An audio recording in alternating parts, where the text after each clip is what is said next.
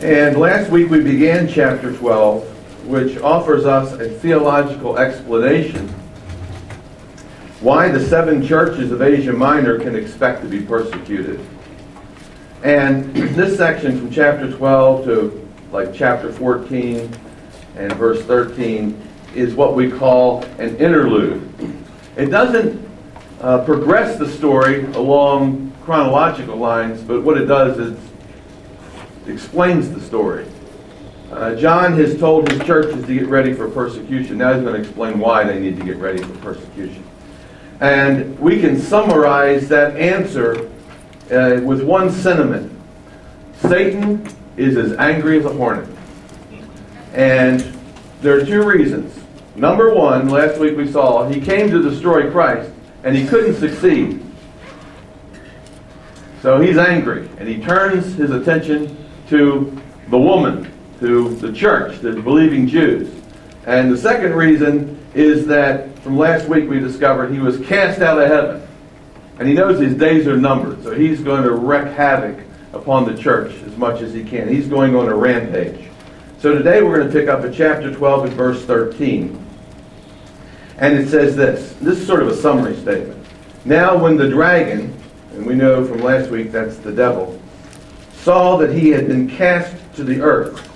He persecuted the woman, that would be Israel, and mainly believing Jews. He persecuted the woman who gave birth to the man child. So this is a summary statement. And then the next statement says, verse 14, but the woman was given two wings of eagle, of an eagle. Here's the reason she was given two wings of an eagle that she might fly into the wilderness to her place. Now, remember, this is all symbols. Uh, the church isn't literally given two wings of an eagle, but this language should sound familiar to you. And it sounds familiar to you because this is what God did for Israel when Pharaoh was pursuing her uh, to the edge of the Red Sea. God said, I bore you up on eagle's wings and I brought you to myself. So just as he in a sense, bore Israel up on eagle's wings, to speak metaphorically, so he's done the same thing to the church. And it says in verse 14 uh, that she might fly in the wilderness to her place. Now, what is that place that God brought the church? Well, where did God bring Israel? if you look at to uh, uh, back in the Old Testament, God took Israel through the Red Sea into the wilderness to Mount Sinai. And that's where she met God at Mount Sinai. And now God's describing another time, in this case with the church, uh, where he delivers those people. So it says to her place where she is nourished for a time and times and half a time, three and a half years from the presence of the serpent. So, uh, what is this describing? Well, this is probably describing Israel, uh, the believing Jews, uh, being protected by God for three and a half years during the Jewish War. Now, remember last week we talked about the Jewish War. The Jewish War started in 66. That's when Israel decided they wanted independence. So they declared themselves free from Rome. And Rome said, Oh, yeah? You're not free. So there was a war that pursued that lasted three and a half years. And the believing Jews, which would be Christians, refused to fight in the war. So they fled across the wilderness. Most, and they, we know this, they fled into Jordan to a place called Pella, which today is called Petra. And in the clefts of those rocks, in that city within this rock boundaries, the church stayed there and she was protected from Rome. And the other Jews, the unbelieving Jews, were so angry at the believing Jews that Christians, Jewish Christians, and non Jewish Christians split. And there's been a fight between Judaism and Christianity ever since. So this is probably what uh, John is describing in his vision. So look what it says in verse 17. So here we have these believing Christians, these Jewish Christians, protected. So the serpent, verse 15, in light of that, spewed water out of his mouth like a flood after the woman, that he might cause her to be carried away by the flood. So, this is what we're going to call a satanic tsunami. Now, I want you to notice something. The dragon is now a serpent. Now, this is all a vision. This is not literal. The devil's not literally a serpent, is he? He's not literally a mythological dragon. But in his vision, the church is protected for three and a half years. Only for a limited amount of time is she protected. The persecution in John's time hasn't even started. But then he sees in his vision, now these are all symbols, a slimy snake. Now think about this. I want you to get the picture. I want you to see the vision in your mind. A snake, and snake opens his mouth, and guess what comes out? Flood of water like a tsunami. Coming after the woman. Going to catch up with her. Now, you just saw a tsunami. You saw what happened. Came up on shore, and what did it do? It pursued all the people as they were running away. Caught up with them, didn't it? Well, this is what John sees in his vision. Now, is it literally a snake? Well, in his vision, he sees a snake, but it's not literally a snake. It's the devil, isn't it? And this is simply a way of saying the devil doesn't give up, even though the church has been protected for a while, he continues to pursue the church. But, verse 16, in his vision, John sees this. The earth helped the woman, and the earth opened its mouth. Did you know the earth had a mouth? You've seen the globe, haven't you? Talk to you. the earth opened its mouth and swallowed up the flood, which the dragon had spewed out of his mouth. So his pursuit of the woman is thwarted. Now, this is again John using imagery that you have in the Old Testament, because remember, uh, there was a rebellion in Israel after it left Egypt, after it escaped Pharaoh, but the Satan wasn't finished. He wanted to get Israel back under his power, and he led a rebellion. Remember Korah? Remember the story of Korah? And what happened? He rebelled when Moses was up on the mountain. Moses comes down, and the earth opens up, and it swallows Korah and all his revolutionaries. So, the, this simply means that Satan continued to pursue the woman, but he was not successful at this point. Now we come to this key verse, verse 17. And as a result, look at this. the dragon was enraged with the woman.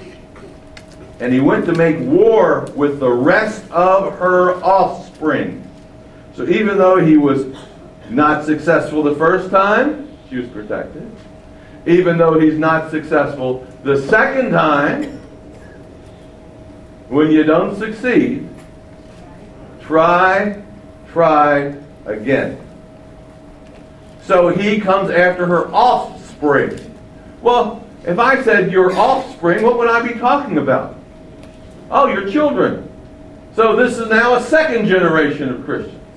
These are the Christians that are birthed out of the first group of Christians. And this could include Gentile Christians, it could include second generation Christians. But he doesn't give up and he goes to make war with her offspring, verse 17. So while she's spared for a time, she's not safe. And he doesn't give up. Okay, he pursues her. Now, when we say Satan pursues the church, what are we talking about? Uh, Satan's only one person. How does he pursue the church? Well, he's pursuing the church through the Roman Empire. He uses people. He uses people. Just like God uses people. If God's pursuing someone to get saved, he'll use Don to pursue that person. He'll use Buddy to pursue that person. He'll use you to pursue that. He uses people. Satan's pursuing the church, and guess what he uses? People. He uses the Roman Empire. So it's Rome that fights against the church. And that's what John sees in his visions, but it's all symbolic. So uh, look what it says at the end of verse 17. Make war with her offspring. Which offspring? He makes war with those who keep the commandments of God. In other words, not those who just profess Christ, but those who live for Christ and God. And he pursues those who have the testimony of Jesus Christ. Those who hold the testimony that Jesus Christ is Lord and do not bow the knee and say Caesar is Lord. Now that's what this whole book is about. And if you can get that, that Caesar wants to be called Lord because he's received power from Satan. Satan has basically chose him to be the world leader at this point. And he, as a result, Rome is pursuing Christians who refuse to bow the knee. So what John is doing is warning the members of these seven churches to be prepared, even though persecution may not have yet started, and you've been protected so far for a limited amount of time, and Rome's attempts to destroy you have been thwarted, don't become complacent because Satan is not giving up. And you have to remain faithful. You have to keep the commandments of God, and you have to hold that testimony that Jesus Christ is Lord at any cost. At any cost. Some will keep their testimony at any cost, and guess what others will do? They'll compromise. Because when the sword is put to their necks, or their family is threatened, they will make the sacrifice to Caesar. They will bow the knee to Caesar. And that was done through meals. You would go to these scheduled meals. And every scheduled meal in the Roman Empire, you had to pour out a libation of wine in the name of Caesar and say, Caesar is Lord. Everyone had to do that. And the Christians refused. And that's what cost them their lives. And so people would say, well, just to say Caesar's, I don't really believe it in my heart, you know. There's no reason to die over this thing. This is sort of ridiculous. I just say, I'll pour out the libation say, Caesar's Lord, and I'll live. No, guess what?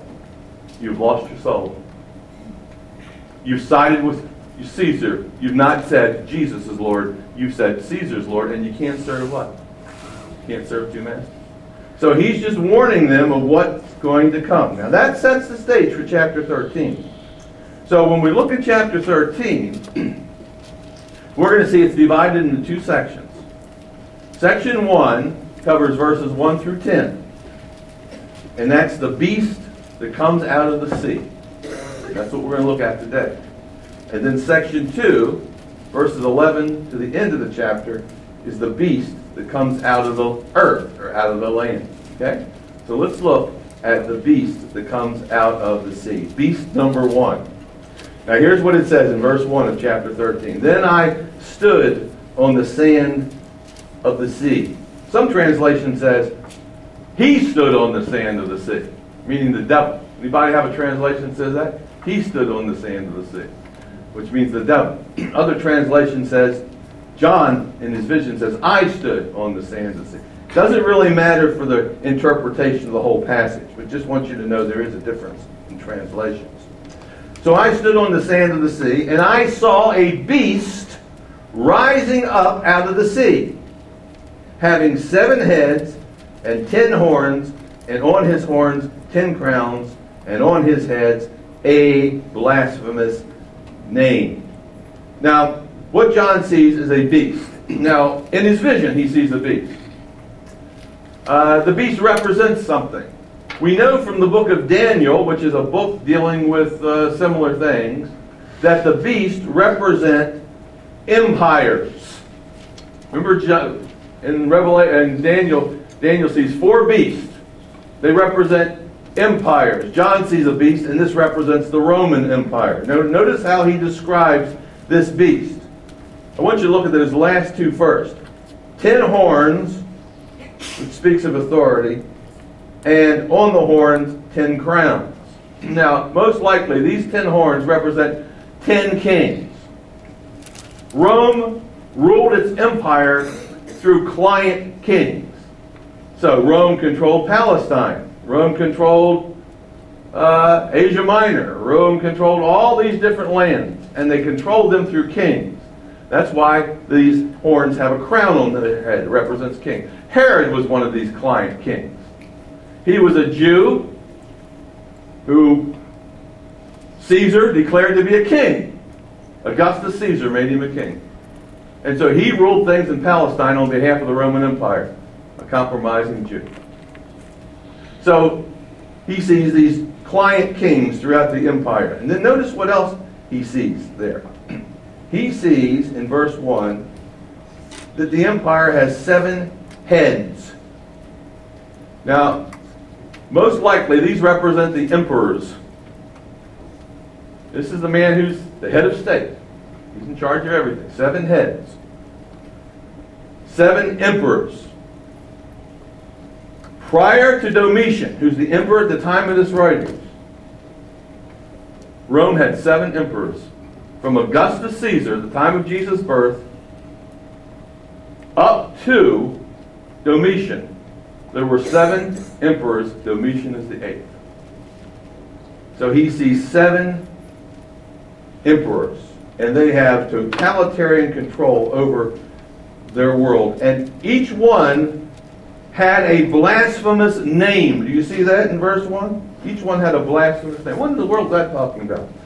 Each emperor declared himself to be God. That's blasphemy. The divine Caesar. Caesar Augustus.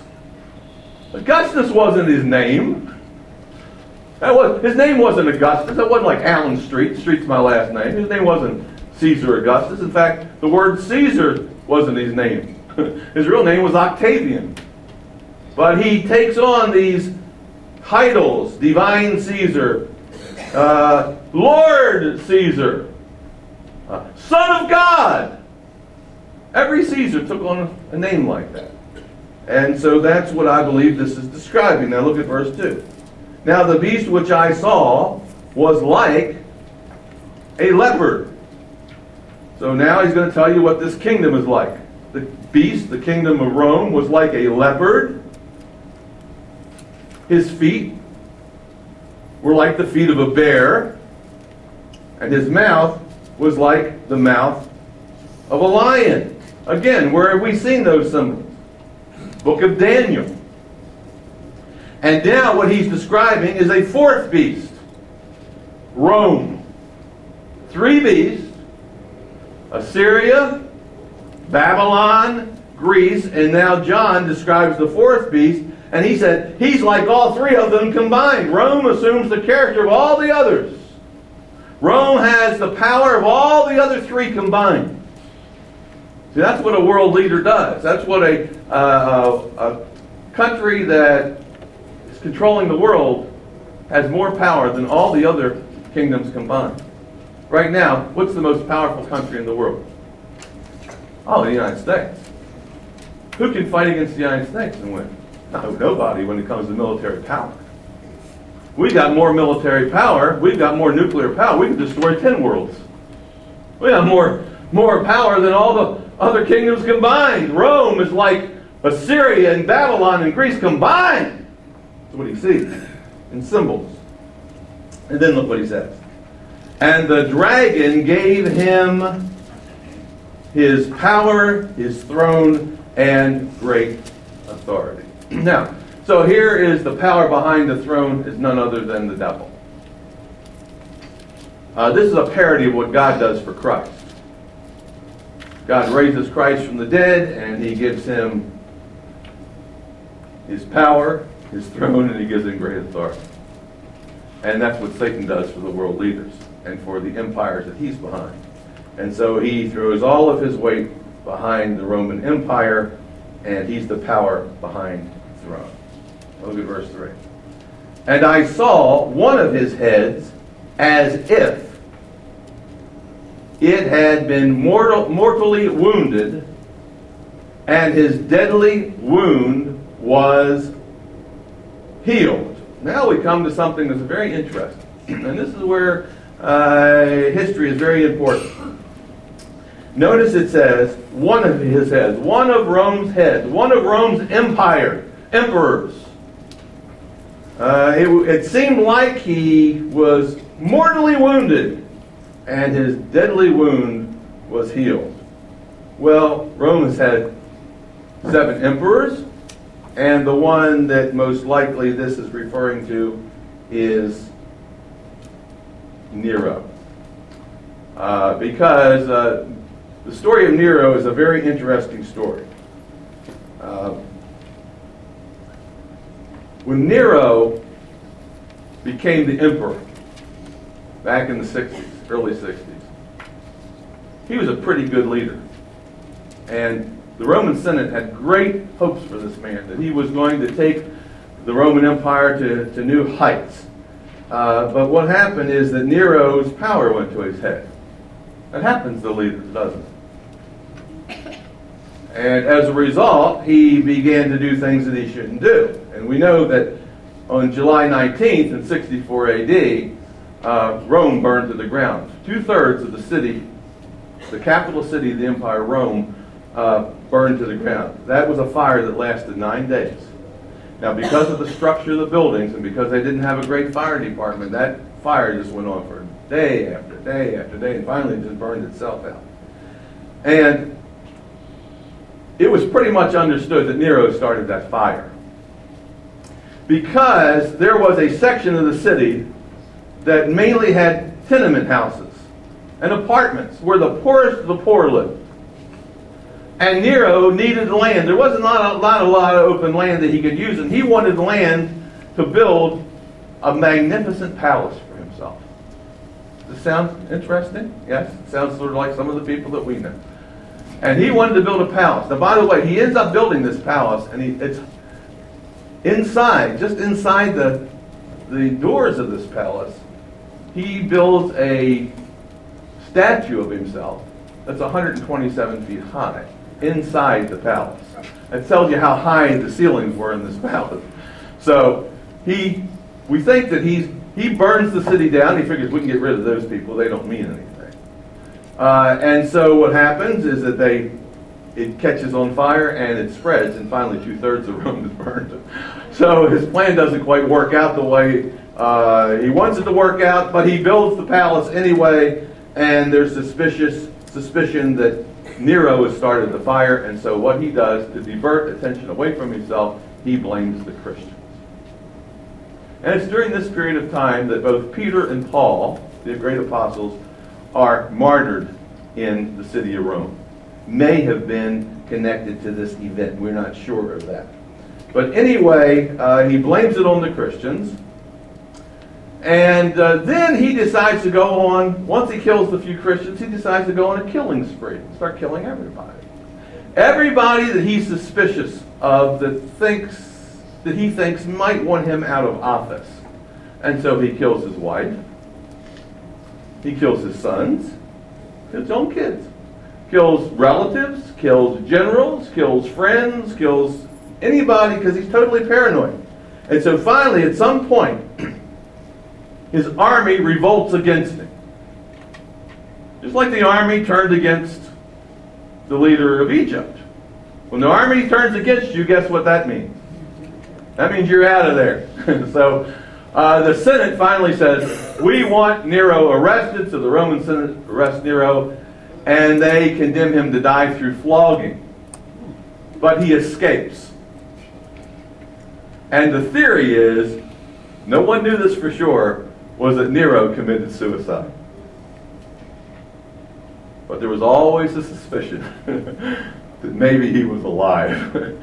maybe he would come back uh, with a vengeance.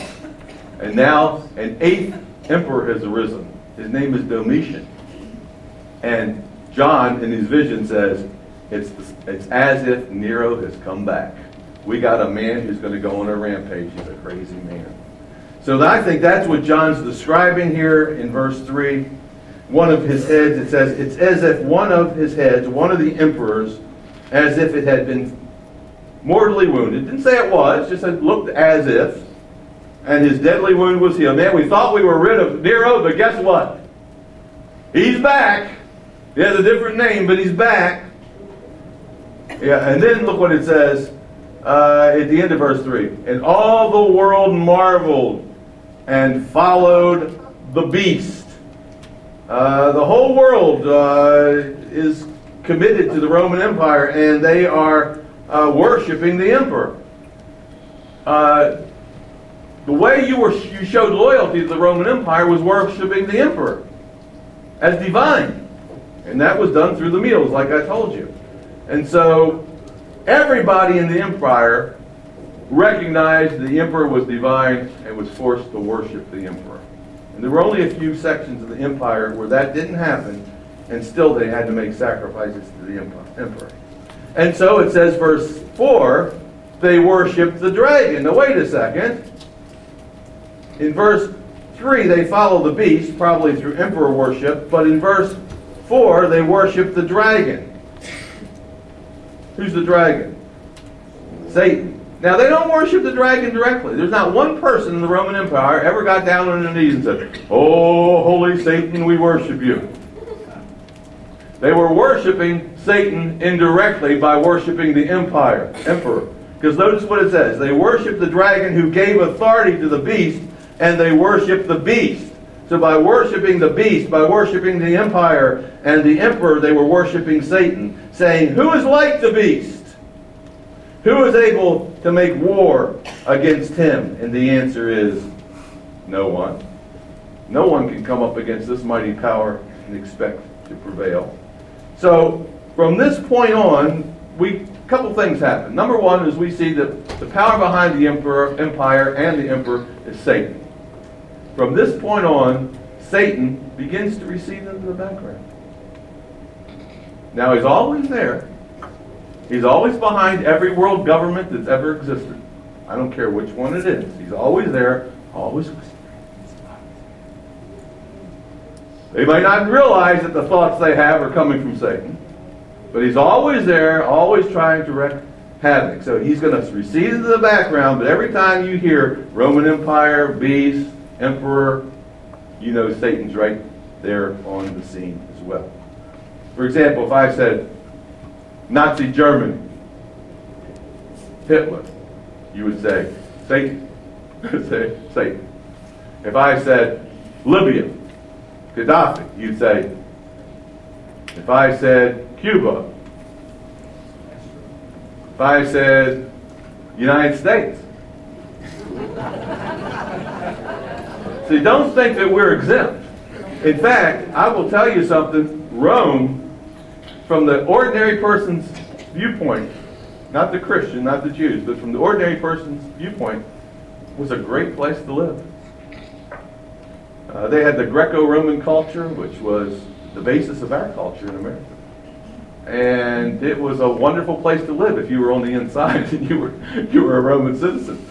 But if you were not a Roman citizen, if you were one of the countries they took over, it wasn't such a nice place for you to live. So now we go to the activities of the beast. Now look at verse 5.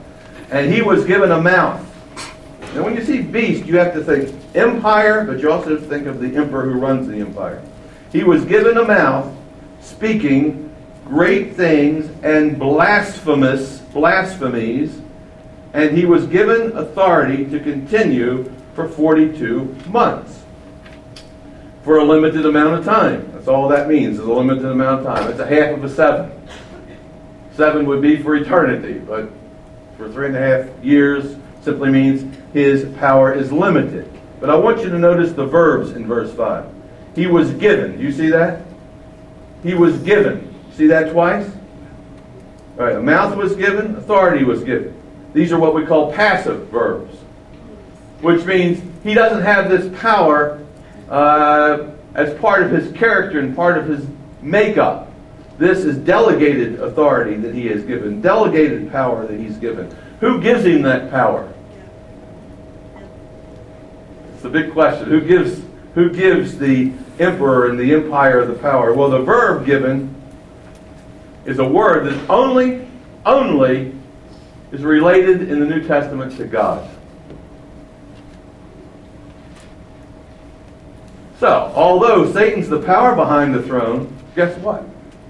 Who's the ultimate power?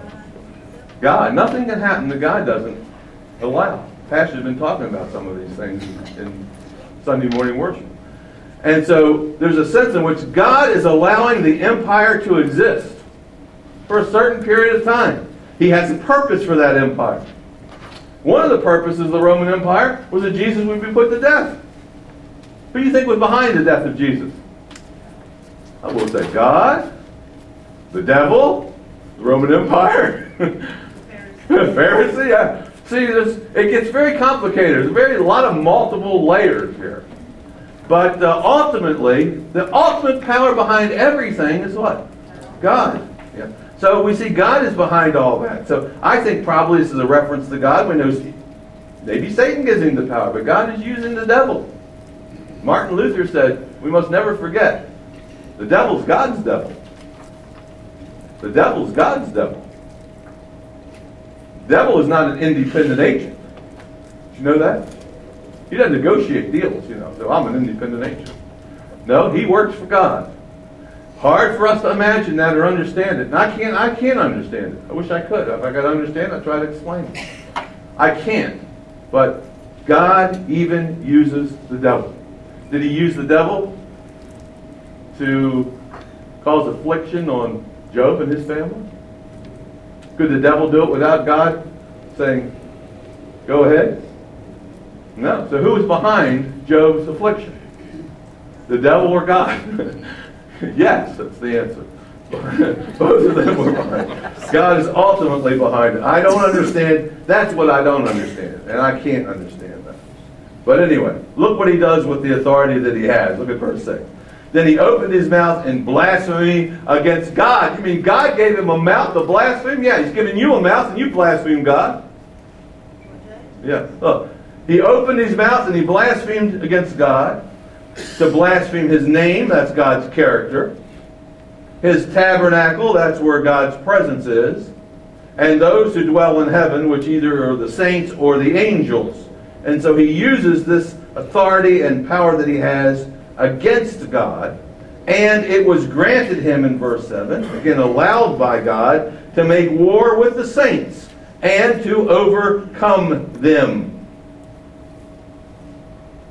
And authority was given him over every tribe and tongue and nation. And so the Roman Empire and the emperor controls the entire known world, and that is God allowing that to happen. You say, how could God give the empire, grant the empire to make war against the saints and overcome them?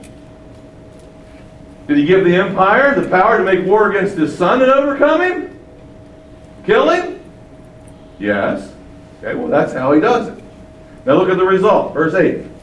And all who dwell on the earth will worship him, will sacrifice to him, says the Lord. Now, if the verse ended there, this would be a very depressing verse. Verse 8. All who dwell on the earth will worship him. Ah, there's a caveat here. Whose names have not been written in the book of life of the Lamb, slain from the foundation of the world. So, who will not worship him and say he is Lord? Christians. The Christians will refuse to bow the knee to Caesar or pledge their allegiance to the Roman Empire. Now, notice how they are described. Their names are written in the book of life. That means they have eternal life. And it's called the book of life of the Lamb slain. Their leader has been slain. Guess what might ha- may happen to them? They might be slain. In fact, they will be slain. Some of them, if they do not bow the knee. Now, notice how the lamb is slain. He says he's slain from when? From the foundation of the world. Do you see that in verse 8? slain since the time of creation. This was all in God's plan way back when the world was created. God had a plan way back when the world was created that his son would be slain. Who came up with that plan? The devil? Oh, God. He used the devil, he used the Roman Empire. But notice, God's plan all along was that the son would be slain. It wasn't like some people teach, which borders right on heresy. That God, that Jesus came and he offered the kingdom to Israel and they rejected it, so he went to plan B. Let's start the church. There was no plan B. Plan A and Plan Z was always he was going to die on the cross, and, uh, and that was God's plan from the foundation of the world. It wasn't. He offered the kingdom to Israel. Had they accepted it, guess what he would have done? This is the theory. He offers the kingdom to Israel. Had they accepted it, he wouldn't have had to die on the cross. He'd to just set up the kingdom. But they rejected him, and so God had to go to plan B, slain. It's nonsense. This was God's plan from the beginning. So now he gives an exhortation. if anyone has an ear, let him hear. He who leads into captivity shall go into captivity. He who kills with the sword must be killed with the sword. This is a quote from Jeremiah chapter 15 and verse 2. Another translation puts it this way If anyone goes into captivity, he will go into captivity. If anyone is slain with the sword, he will be slain with the sword. In other words, one way that you can read it is hey, this is going to happen to you. And you can expect it You just better be ready. You can expect it. Another translation sort of indicates, well, if you try to fight Rome and you pick up the sword, guess what they're going to do to you? They're going to kill you. So don't fight. Don't fight that. Whatever it means is that bad times are coming. Now look what he says right at the end of verse 9. We can expect bad times. Here is the patience and the faith of the saints. This is what God expects. That when bad times come and the persecution comes, and even if you're threatened with death or captivity, do not bow the knee.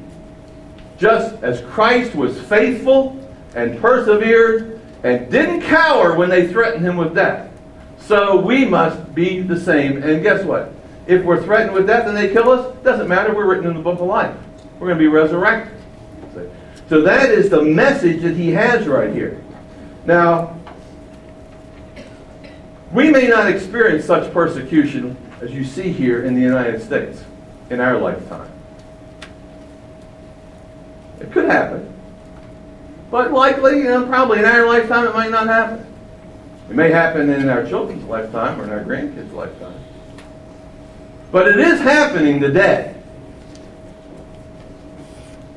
People are being locked up, put into captivity, being put to death for their faith in Christ. And we know some of them. Some are missionaries from this very class. And their life is literally on the line. So much so that you can't even tell where they're they can't even tell you where they're serving because it's so dangerous. Because if the word gets out, they'll be arrested and be put to death. They're not hunting for that. But these people's lives are being threatened on a daily basis, and we know them and they're in our class. This is why we need to be encouragers. We don't just go on with our life as if all the world is America and everything's hunky dory. There are brothers and sisters out there dying for their faith. And we need to be aware that it's happening right now in countries whose leaders are listening to the voice of Satan. They don't know they're Satan. They're listening to that voice, and he's the power behind the throne, and he is still on the attack. He's never given up. And he's trying to get a foothold here, too. And he has a foothold here. It's just that it hasn't reached a tipping point where all the Christians are being persecuted. But that is happening in other parts of the world. And therefore, we know these people and even if you didn't know them, you know that brothers and sisters are being persecuted and put to death for Christ in other parts of the world. And therefore, we need to be encouraging them and we need to be praying for them, doing everything that we can do to help these brothers and sisters remain faithful and persevere in the faith. Next week, we pick up on verse 11, which is the beast who comes from the earth. Pray. Father, I thank you for this. Uh, word, these symbols that we see. We try to make sense of symbols, which is not so easy. And we think of many teachers that have this all down. They've, they've got it all figured out. And they can tell you what the big toe of the left foot means. On the Antichrist. And Lord, this book has been a mystery for 2,000 years, and we can't figure it out. All we can do is find the, the big picture. We know there's one major lesson in this book Christians must persevere no matter what. Oh Lord, help us to learn that lesson, put it into practice, and pray for those who are being persecuted in other parts of the world. In Christ's name we pray. Amen.